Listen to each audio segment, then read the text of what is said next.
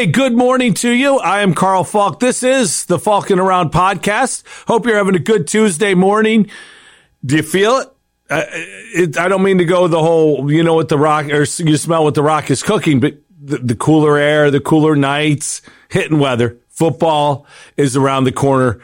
I don't know if it's the best time of year, but man, I, I absolutely love it. Two days away as we stand from the NFL season opener certainly going to talk a ton of NFL football today. I had the pleasure, and I do mean the pleasure, of calling a high school football game last weekend for TV.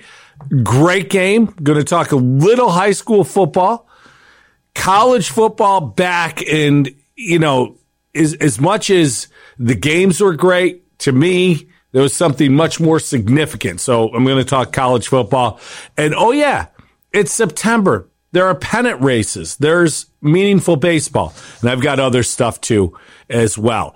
So welcome aboard. Let's start with where we generally start on this podcast with the Buffalo Bills. Bills opener is Sunday against the Pittsburgh Steelers. It's going to be electric. And that statement is an understatement beyond belief, in my opinion.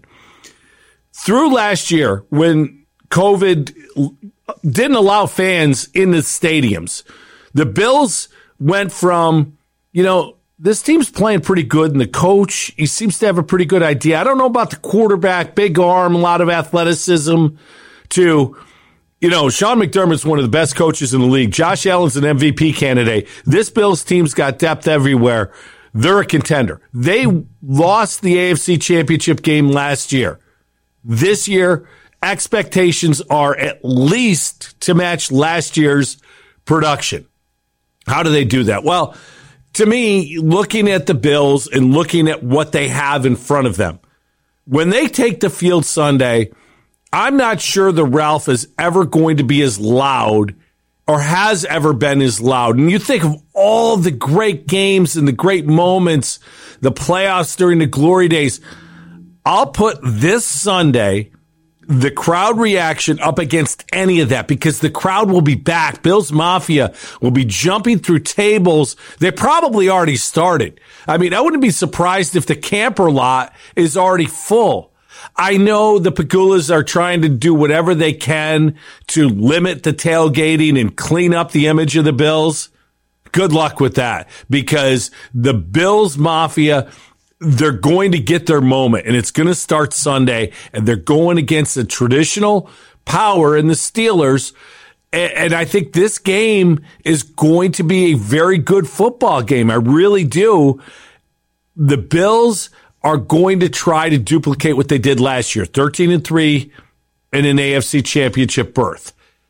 How do they do it? Well, first off, let's start with Josh Allen. He is an MVP candidate. Last year, he worked himself into a situation that literally nobody saw coming. I, I shouldn't say nobody saw it coming, but a year ago now, if you said Josh Allen's an MVP candidate, people would have just laughed you off the air.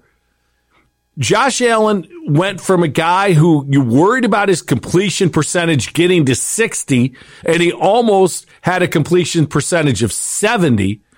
He went from a guy who many people thought was a joke of a pick at number seven to literally the best young quarterback in the game other than Patrick Mahomes. And that in itself was a huge transformation. This year, what does Josh have to do? In my opinion, do much of the same. And, you know, every year you look to get better. Every day you look to get better. If, if you're a competitor, you want to improve what you do every time you do it. I'm not sure how much more room for growth there is with Josh Allen, but this year's goals to me for him complete 70% of your passes.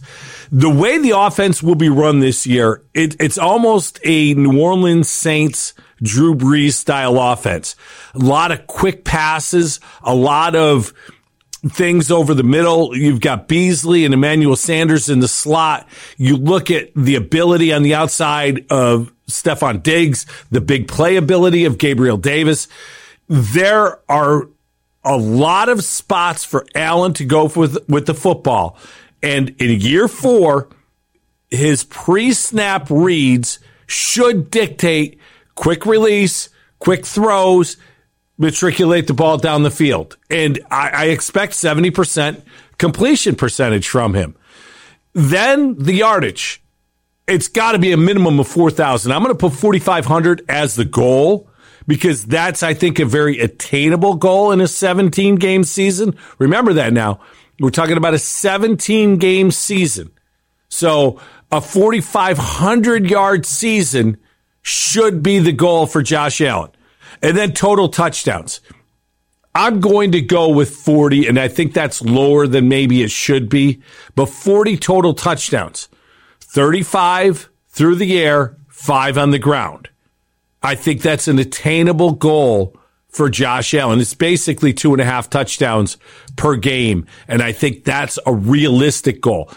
I don't want Josh Allen to run the way he did his first couple years in the in the league, but at the same time, it's still a weapon for him. And there's going to be situations. I, I don't want the called runs. I want the everything breaks down. He flees the pocket, gets eight, slides down, first down, keep the chains moving. That's the running that I want to see from Josh Allen. Maybe down in the goal line, bootlegs and things like that, where he gets in quarterback sneaks, obviously and short yardage, still going to be a very big part of it. So a lot of pressure on Josh Allen to repeat it. He's been paid like a franchise quarterback. He is a franchise quarterback. He needs to play like it. The running game, Zach Moss, Devin Singletary. I, have got 1,200 combined yards for these guys. And that might be lofty because Brian Daboll doesn't like to run the football. Then again, with the weapons he has in the passing game, why should he? But I really think that this team, in order to get to where they're going to be, to win the games that they need to win, they've got to be somewhat balanced on offense. They've not been balanced in the past. And you look at the games down the stretch last year that were meaningful, especially that AFC championship game there was very little balance in that game. I think they need to develop a good enough running game that at times when teams are selling out for the pass, playing nickel on first down, run it between the tackles with your two guys and, and, Zach Moss, the bigger of the two, but I think Devin Singletary's capable of running in between the tackles as well continue to do that and try to create balance. And by balance, I don't mean a 50 50 split run pass. If it's 70 30, I think that would be an improvement over last year. Realistically, I'd like to see somewhere 65 35 split pass to run. And, and, you know, you're still using Josh Allen and his receiving corps. But again, don't let them just sell out on the pass. Once those pass rushers start pinning their ears back, slip Zach Moss in between the tackles, gain a quick six yards on first down without anybody having to work real hard in the passing game. I think it's imperative, especially early and especially against a team like the Steelers with potentially TJ Watt. I think that's an important thing. Stefon Diggs, needs to have another big year. I want to see 1,300 yards, and I think that's extremely, extremely attainable for him. I want to see Cole Beasley have another 800 yard season. He came close to a thousand last year, but I think 800's realistic. And frankly, Emmanuel Sanders and Gabriel Davis, they need to have 700 yards each between them. Those are the goals I put forth. I have no goals for Dawson Knox and Tommy Sweeney. My goals for them are to catch the ball when it comes your way. And with Dawson Knox, that's a problem at times. I want to see them make the plays when opportunities present themselves. That offensive line, they need to stay healthy and in between the tackles. The tackles, I'm not worried about. Daryl Williams, Dion Dawkins, I think they're going to be very good at tackle again this year. I'm a little worried about the guards. I'm worried about Cody Ford. He has yet to show he was worthy of that second round draft pick. Potential still there. You've got depth with Ike Boettger. There is certainly an opportunity for Ford to hold him off, but I wouldn't be surprised if Boettger's the guy who gets that starting position eventually. I know the Bills would love for Ford to win that job. But with Feliciano and Morse on the other side, you're solid in the between the tackles, but I don't think you're good. And I think that could be a problem. So one area that I'm a little bit worried about defensively, they've got to do better stopping the run. And Star Lotulelei, and I've talked about it all year, Star Lotulelei is the key here. If he does what he does well, take up tackles, take up blockers, I should say, to create movement for his other players. Ed Oliver should benefit greatly from that. Ed Oliver had a good preseason, showed some quickness, showed some penetration. If Star Lotulelei does what he does, I expect Ed Oliver to take that step forward this year, showing he was worth the ninth overall pick. That's important. The other benefit of Star Lotulelei is Trey Edmunds, keeping people off his feet, letting him shoot gaps, make plays in the holes, not make plays down the field in the run game. That's an important step. So the, the defense needs to be better stopping the run. I think the pass rush is going to be better this year. I like the amount of numbers that the Bills have in pass rush situations. A guy like AJ Epenesa can go in between the tackles and play defensive tackle in pass rush situation. Jerry Hughes still going to be the key to the pass rush, but you look at a guy like Gregory Rousseau, his length and athleticism, bringing him in on pass situations. I think there's a real opportunity there for him to be an impact player, it, even though it's in somewhat of a limited role in his rookie year. The biggest thing to me in the secondary, and I, I think this is going to be fun to watch. Milano and Edmunds need to continue to improve, stay on the field. That's the linebacker breakdown. Pretty, pretty deep right there, right? What I want to see is Levi Wallace to just say, you know what? Enough with this crap. Just pay me because I'm good. I want him to establish himself not as, well, it's either him or Dane Jackson. It's either him or Josh Norm. Every year, Levi Wallace seems to be the guy that they try to move out. How about this year, Levi become the guy that is solid across from Tre'Davious White? You know, Trey White's going to be your lockdown corner. Poyer and Hyde are as good a pair of safeties as there are in the league, in my opinion. So Levi Wallace is going to be the weak link, but take that step forward and, and show everybody that you're the guy.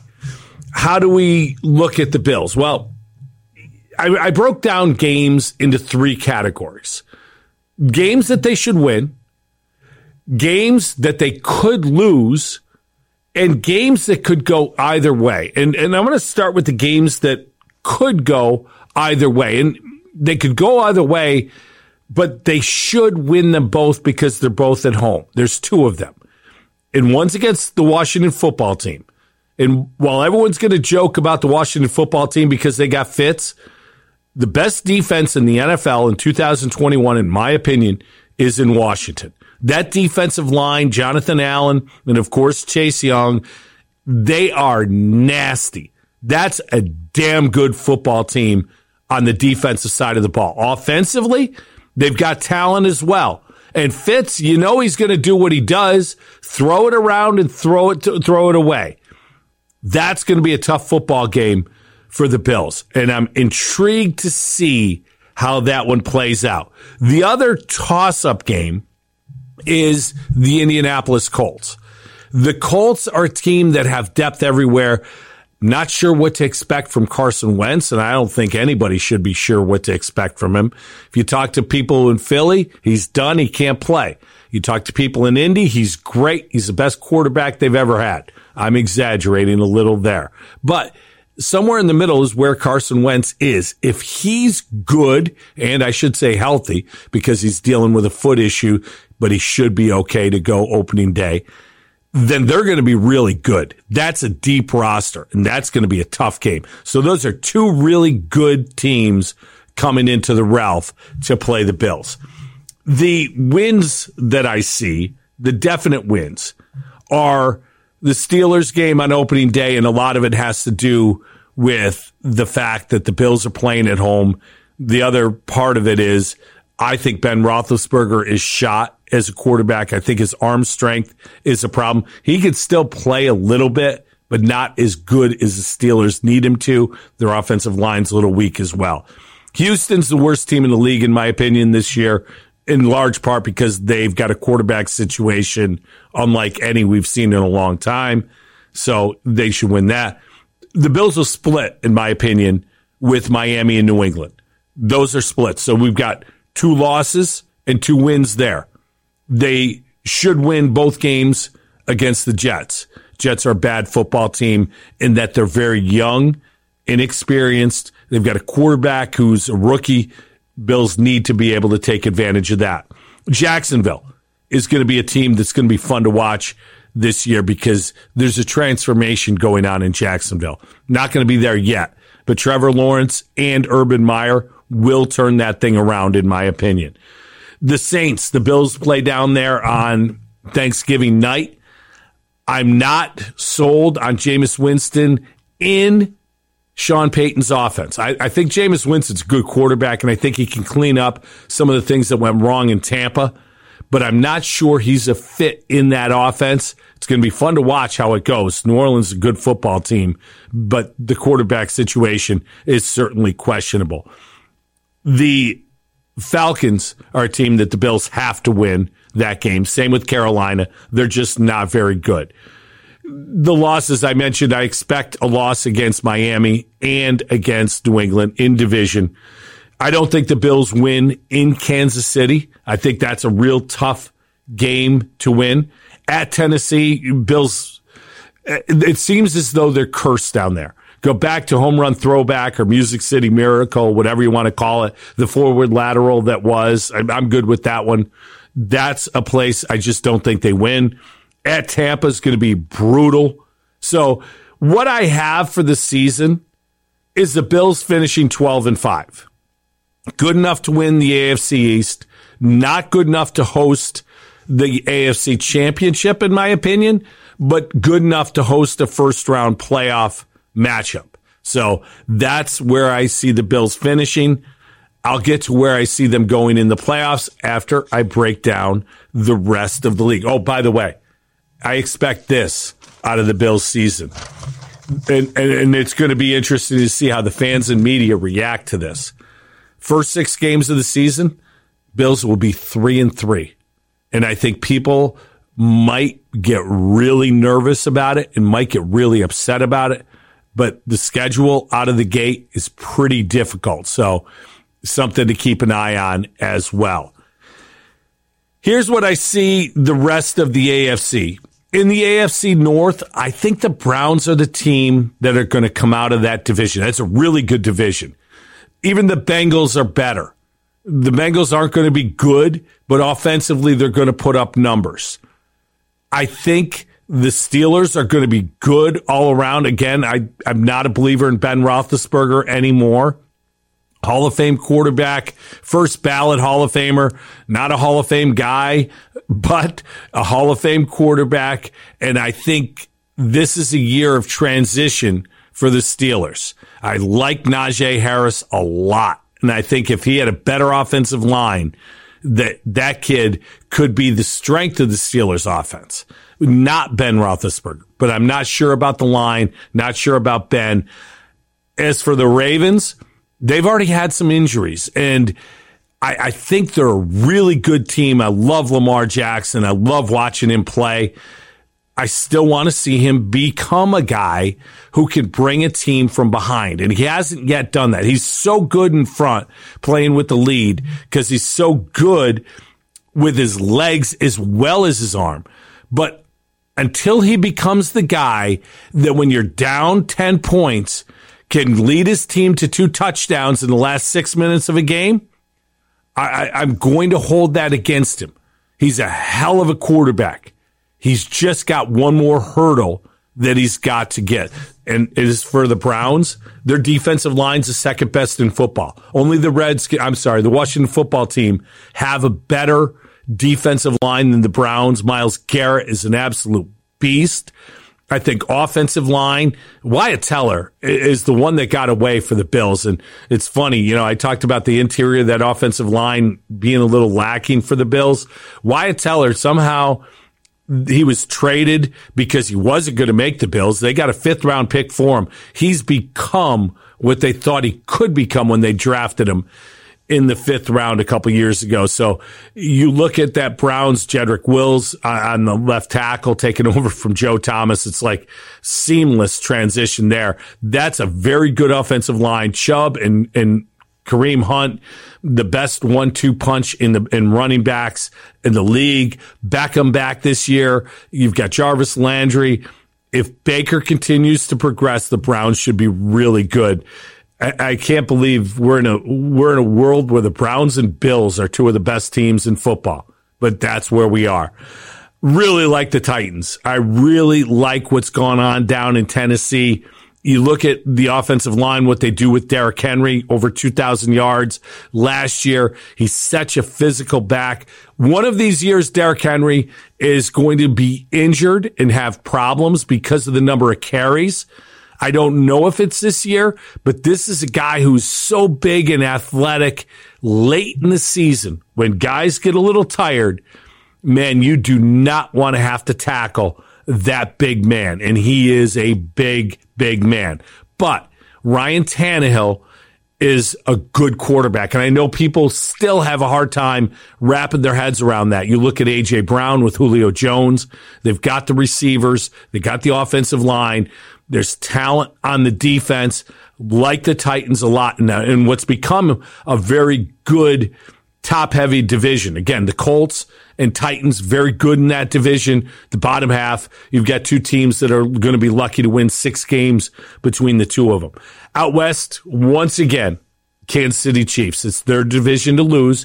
As long as Patrick Mahomes and Andy Reid are there together, there's going to be opportunities. Tyreek Hill, scumbag person, great player. He's, his speed makes everyone else better around him. I think Clyde Edwards Helaire last year had a, a, very high expectations as a rookie running back. This year, the expectations may not be as high, but the production may be higher. He was actually very good as a rookie last year, just maybe not as good as some people would have thought.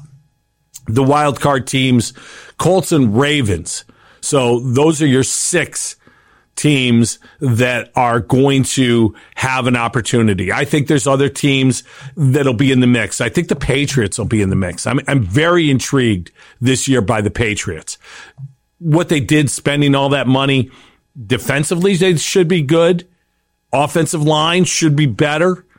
The running game should be okay. I still don't think they have any talent at wide receiver, not big time talent anyway the two tight end thing worked when you had Gronk and the killer, Aaron Hernandez. Does it work now? I'm not sure how healthy those guys are going to be. Hunter Henry already dinged. So we'll see how it goes with Mac Jones, but it's going to be fun to watch. The Dolphins are going to be a very good football team. It's all about Tua. He's got weapons now. They've upgraded the position. I really like Jaylen Waddle on the outside. Should be fun to see what happens there. And I think Brian Flores is going to continue to grow that defense. Secondary, as long as Xavier Howard is happy, I shouldn't even say happy on the field. He and Byron Jones are the best tandem of cornerbacks in the league. So very good there. I mentioned the Steelers before. It's all about Ben. If Ben is good, the Steelers are going to be a playoff team. If he's not, it, it might be the end of an era there. The Chargers are going to be better. And I, I don't know about Justin Herbert if he's going to take a step forward, but if he does what he did as a rookie, that team is going to be really good. And remember this name, a guy that when he came into the league, he was one of the best players in the league. Derwin James, safety for the Chargers, can't stay on the field. To this point, he's healthy and good to go. Add him to that Chargers defense. Bosa's as good as there is at the defensive end position. I think the Chargers are a team to keep an eye on. And then there's the Raiders, who I think are good everywhere, but they don't have a standout anywhere. If if you look at that team, it's like who's their best player?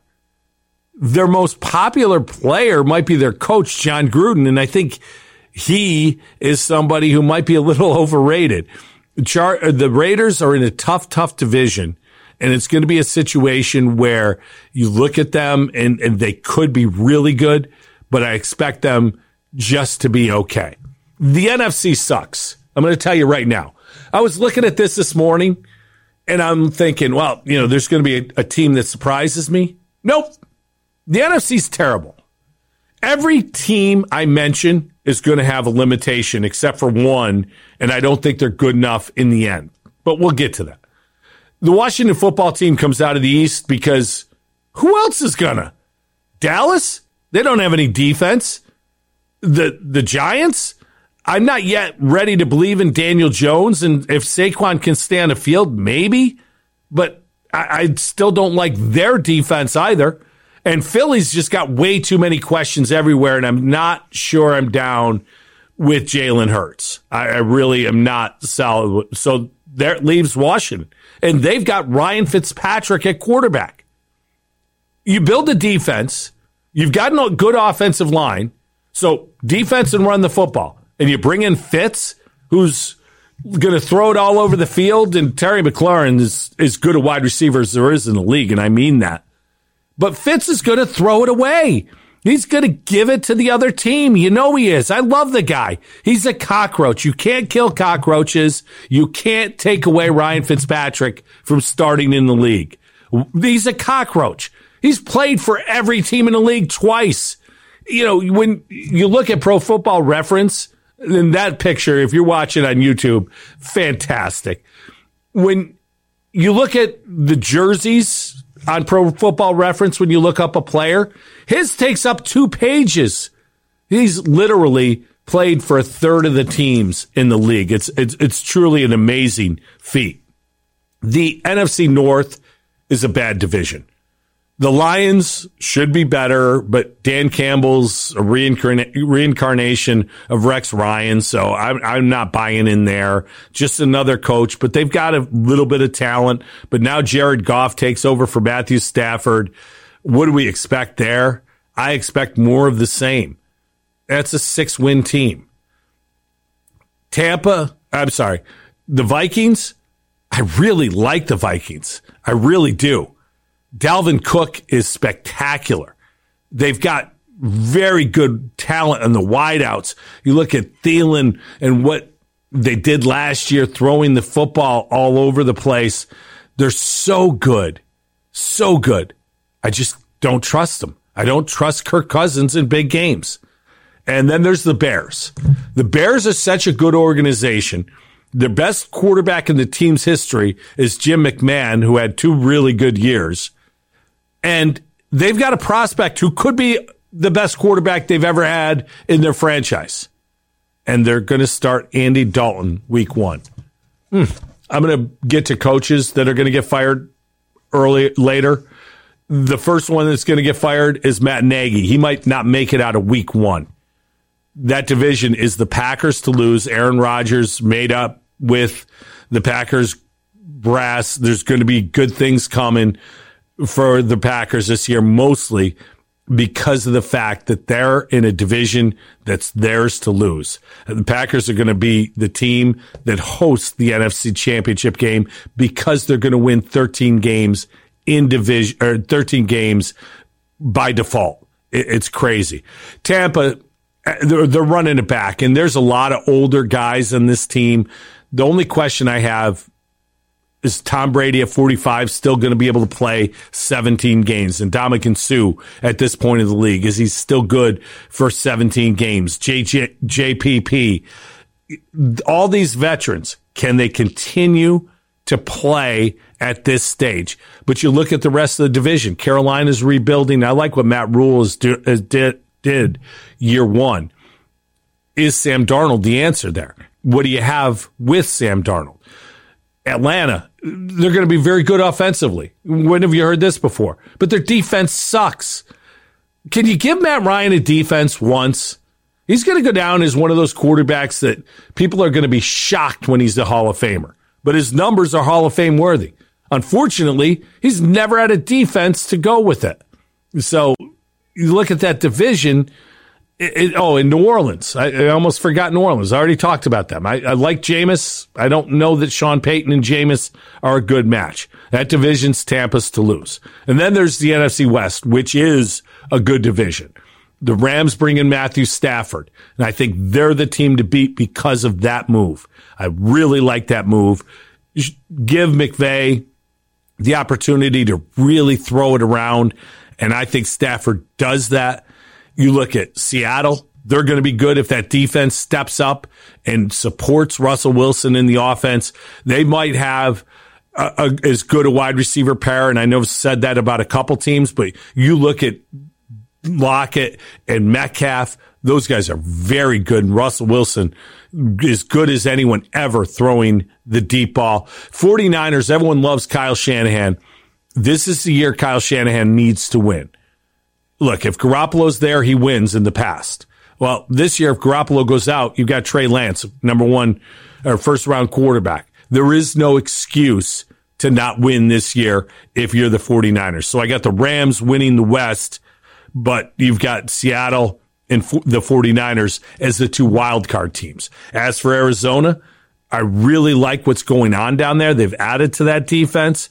However, Kyler Murray just isn't there yet. Cliff Kingsbury isn't a guy I trust yet. And they're in a division that the three teams ahead of them are better than them. So I think they're a year away. I mentioned the Vikings Saints as teams to be interested in. Dallas is always a team to be interested in because of the Cowboys. Everyone's going to watch and what's going to happen. Well, we'll see where it goes. They finally paid Dak a lot of money. Is he healthy? And I don't mean his ankle, I mean his shoulder.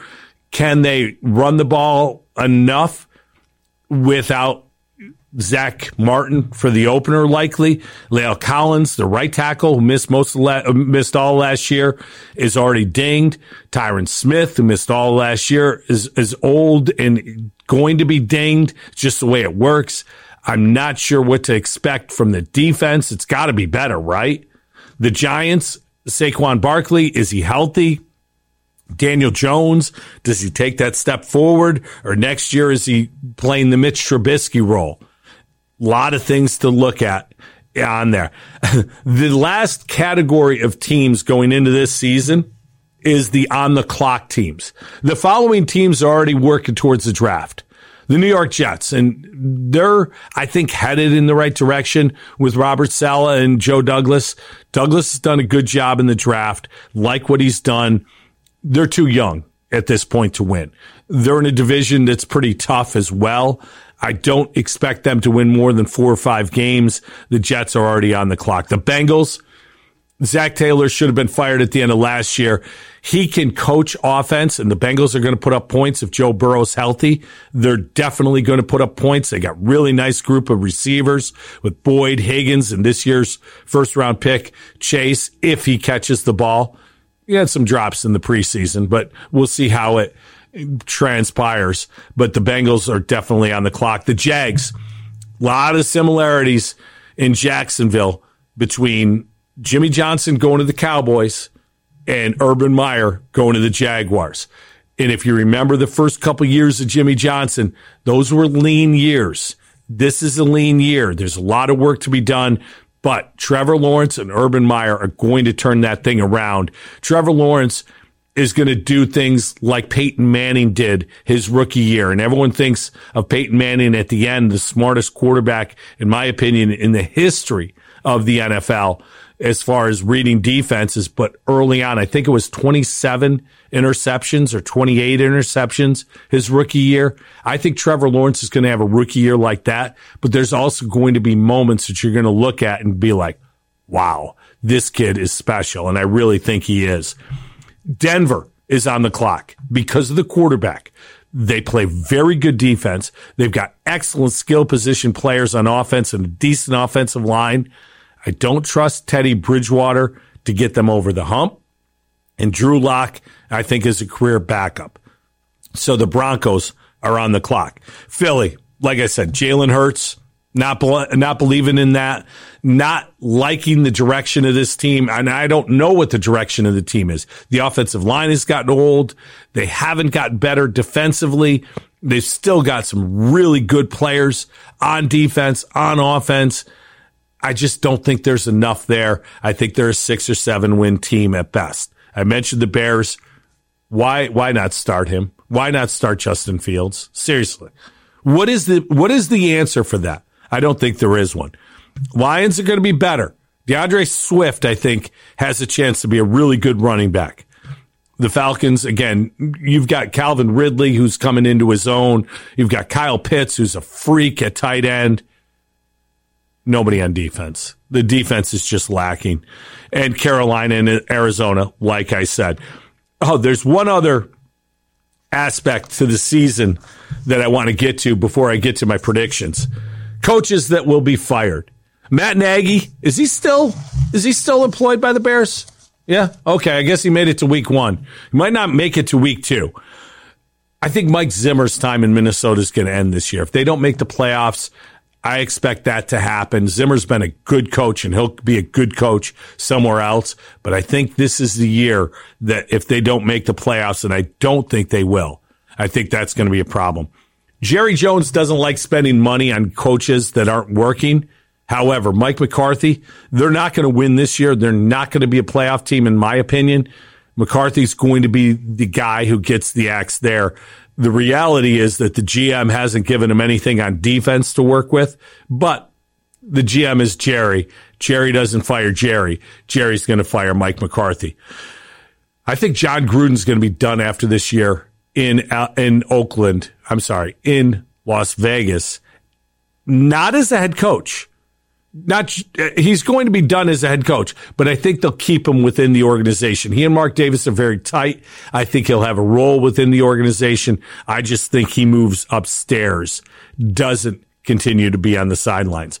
Vic Fangio, again, Denver's not going to win this year. They're going to be better, and he's a good defensive mind. They're going to have a good defensive team just not going to get over the hump. So he'll be gone. Zac Taylor should have been gone last year. And the last coach I think that will be fired, and this is a, this is a long shot, but if the Steelers don't make the playoffs, in large part it's going to be because of Ben Roethlisberger. I think it's time for Tomlin. And if you look at what the Steelers did in their history, Chuck Noll to Bill Cowher to Mike Tomlin, I think now it's time that Tomlin steps away. And it's going to be a huge, huge thing in the NFL, but I expect that to happen. The rookie of the years this year, I think Mac Jones is the rookie of the year offensively, not Trevor Lawrence, not Zach Wilson, because I think New England's a better team. I, I think when you put a quarterback in a situation you don't ask him to do too much, he's going to have a lot better chance of looking better than guys who are going to be asked to carry their teams. Eventually, Justin Fields, Trevor Lawrence, as I mentioned, and Zach Wilson of the Jets. So Mac Jones, in my opinion, will be the offensive rookie of the year. Defensive rookie of the year. And this kind of funny because I just blasted Jerry Jones, the GM, and I just blasted the Cowboys defense. But Micah Parsons, kid from Penn State, what I saw of him in the preseason, elite quickness off the edge, elite quickness at the linebacker position. I think he's going to be a special player and one hopefully that the general manager can build around on the defensive side of the ball. MVPs, Josh Allen's a candidate, won't win it. Aaron Donald's going to be a candidate again because he's the best defensive player in football. Russell Wilson because the Seahawks again are going to be very good and Russell Wilson's going to be very good. Aaron Rodgers is once again going to be a candidate.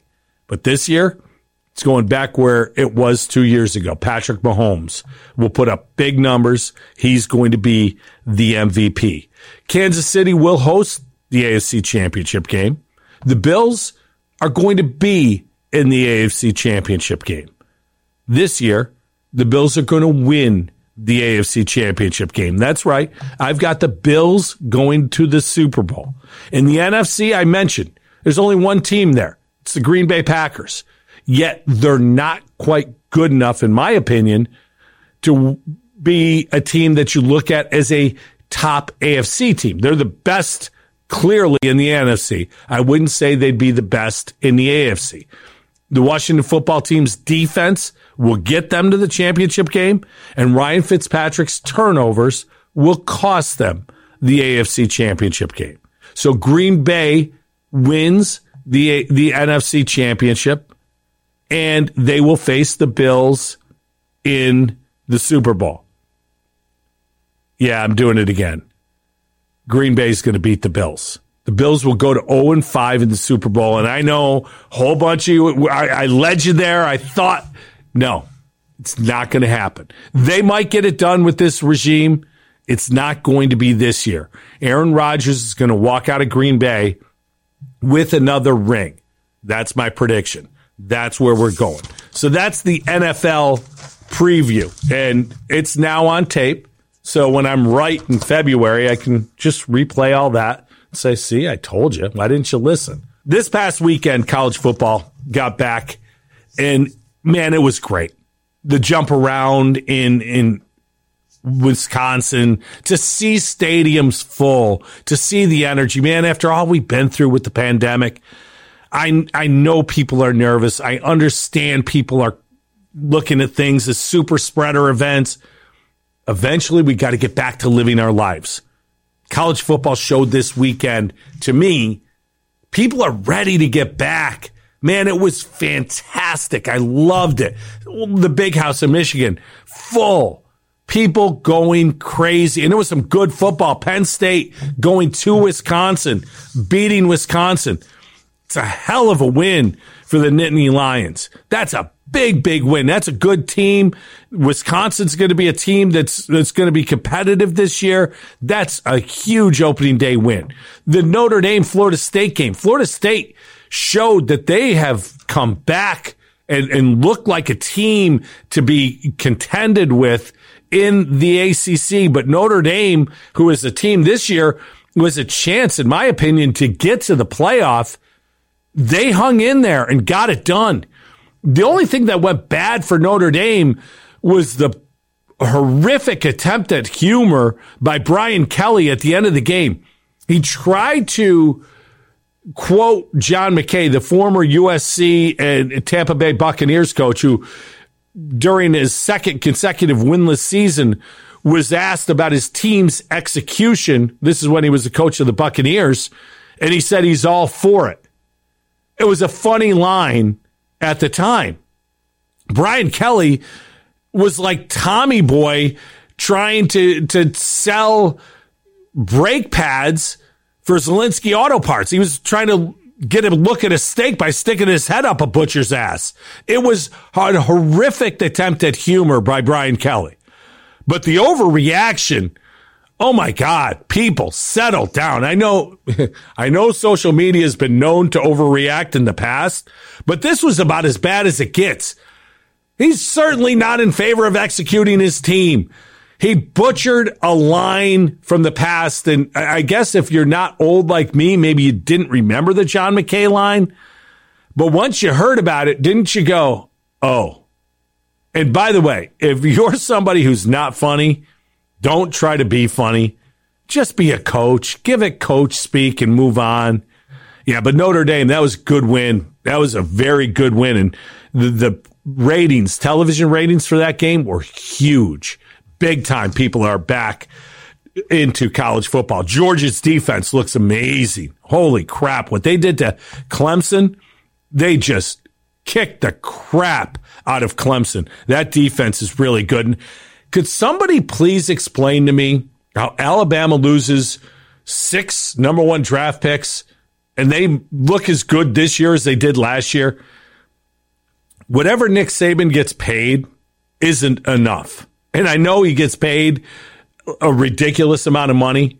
It's not enough. One more thing that from this past weekend. Well, I guess two more. One more national before I get local. UCLA, what they did to LSU. Chip Kelly, I thought he was on his way out at UCLA. Maybe Chip Kelly's got a clue. Biggest win since he left Oregon. That was huge. And Ed Orgeron, as much as I like him, man, dead man walking. If he if he's losing on the road to UCLA, LSU, they're they're not known for their patience in Baton Rouge. Yeah, dead man walking there. Uh, one other local, I guess, week one. SU gets a win at Ohio. Love it. Dino Babers getting a win on the road to open the season. Needed that. I, I have very little confidence in Syracuse this year. I've lost my confidence in Dino Babers as much as I like him personally. I just don't think he's the guy. This week they play Rutgers and Greg Schiano's back at Rutgers and Rutgers is, is going to be a pretty good team. This is at the Dome. You want to know the state of Syracuse football and the perception of Syracuse football? If you're looking for something to do, I believe it's two o'clock Saturday afternoon. Syracuse hosting Rutgers. Good football game. Really good football team game. You want to sit in the first row of the end zone? Go online, secondary market, $8. First row, end zone, $8 tickets. Yeah, I, am like you. I, I, I'm not an end zone guy. I'd like to sit, you know, between the 20s. You want to sit on the 20? We could do that. 23rd row in the 20? $9 tickets. Nine. Yeah. The hot dog and beer are going to cost you more than the ticket. I, all right, let's go big. Let's sit at the 50. 14 rows up, 50 yard line. $29 tickets. So if you're looking for something to do Saturday afternoon, I, I got a suggestion. For not very much money, you can go watch a really good football game, but it just shows that Syracuse is in trouble with its perception. A couple other games this weekend. This should be really good. there is the University of Washington coming off a bad loss to Montana playing at the big house against Michigan. Harbaugh needs a good year this year. Harbaugh needs a 10 win season for sure. And then there's the Cyhawk game, Iowa, Iowa State. Always a good game, always interesting. This year, the first time in that, in that matchup's history that both teams are ranked. So very good stuff there. Uh, week two, known for the blowouts.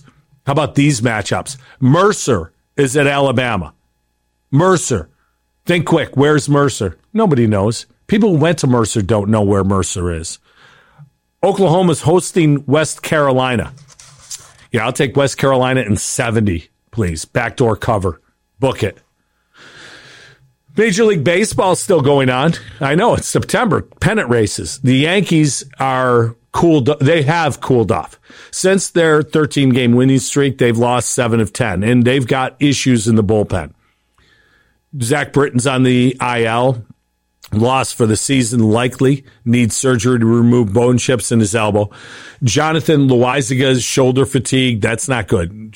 elbows can be fixed. Shoulders are problematic.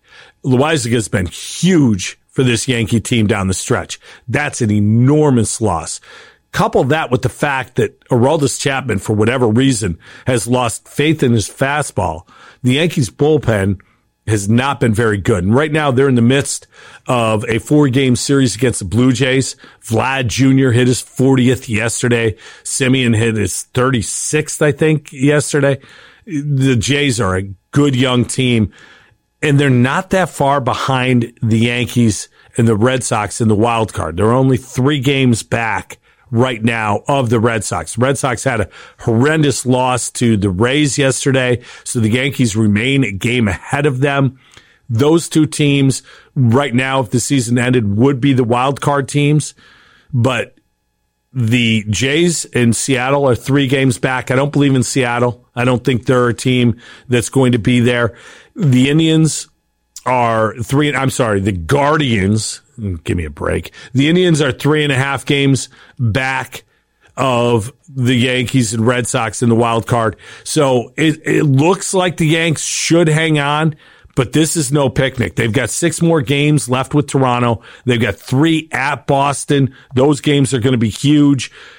They got three at Baltimore and three at Cleveland. Those are games they need to take advantage of. They do have three at Texas That's in New York. That should be a sweep. They play the horrific Mets this weekend. Going to be pretty cool. No, no, not the fact that likely Diaz will give up a couple more saves. You know, if you're a Met fan like me, you have my sympathies. They've lost the last two games to the Nationals in games that they should not have lost, but you know, it happens, I guess, right? Horrible loss yesterday. And then the Yankees have three at Tampa. This weekend will mark the 20th anniversary of 9 11. And, you know, it, it's a moment and a day that we will all remember for the rest of our lives. If you remember after 9 11 when sports came back and it was very meaningful. George Bush at the time coming back to throw out the first pitch at Yankee Stadium. The Mike Piazza homer against the Braves in the first game back in New York. Just incredible emotions. This weekend, the Mets and Yankees playing on 9 11 on Saturday. Joe Torre and Bobby Valentine, the managers of the teams at the time, will throw out the opening pitch, Valentine throwing to Torre. That's going to be a very, very cool moment this weekend. Some other stuff I got to get to before I shut up for the week. The Tour Championship on the PGA Tour. You play all year to get to the FedEx Cup playoffs. It's a cool thing. The FedEx, FedEx Cup playoffs are really a cool thing and you pare down the number of golfers that it's a very cool thing. And then you get to the tour championship where only 30 players play. Last place gets like $450,000. Believe me, guys are grinding to get to the tour championship. You get there, it's at East Lake, a historic course near Atlanta that was has all this Bobby Jones legend. Well, guess what? There's a lot of history there, but the course itself is as bland as it comes. I, I really just don't think it translates to TV. Some courses are great on TV, some courses aren't. This course isn't. This year, Patrick Cantlay won the Tour Championship. Why? Because he had a two stroke advantage going into the tournament. This is the dumbest thing in sports. It's like starting guys with handy, it's like you're playing a handicap. This isn't the first flight at the club championship. This is supposed to be the club championship. There is no two stroke advantage to start. I I love everything about the FedEx Cup playoffs except the Tour Championship. The venue sucks, the format sucks. Other than that, it's great. How was the play, Mrs. Lincoln? It really is a bad, bad format. Oh, and Bryson DeChambeau got another ruling it, the guy just can't help himself. It's going to be fun to watch that what happens with Bryson, even on American soil, in the Ryder Cup that's coming up in a couple weeks out at Whistling Straits in Wisconsin. If he doesn't play well, I really expect the American fans to turn on him in that situation. I mentioned off the top, I was uh, part of a broadcast for a high school football game. It was Aquinas against Victor. Aquinas had a lead with under 10 seconds to go, blew a coverage. Victor throws a touchdown pass to force overtime. And this was the best part. I'm on the sideline getting ready to grab the player of the game and do an interview for the TV broadcast. They tie it up and I turned to the athletic director at Victor and I said, Hey, is there overtime? He's like, I don't know. We're making a call now to find out. Nobody knew if there was overtime in high school football. In case you're wondering, yes, there is and Aquinas beat Victor in overtime to get the win. A heck of a high school football game. And, you know, I talked about college football and the normalcy of packed stadiums and how great that felt. High school football scene, the parents there and all the people that were very much into the game. It was great to see. It was great to be part of.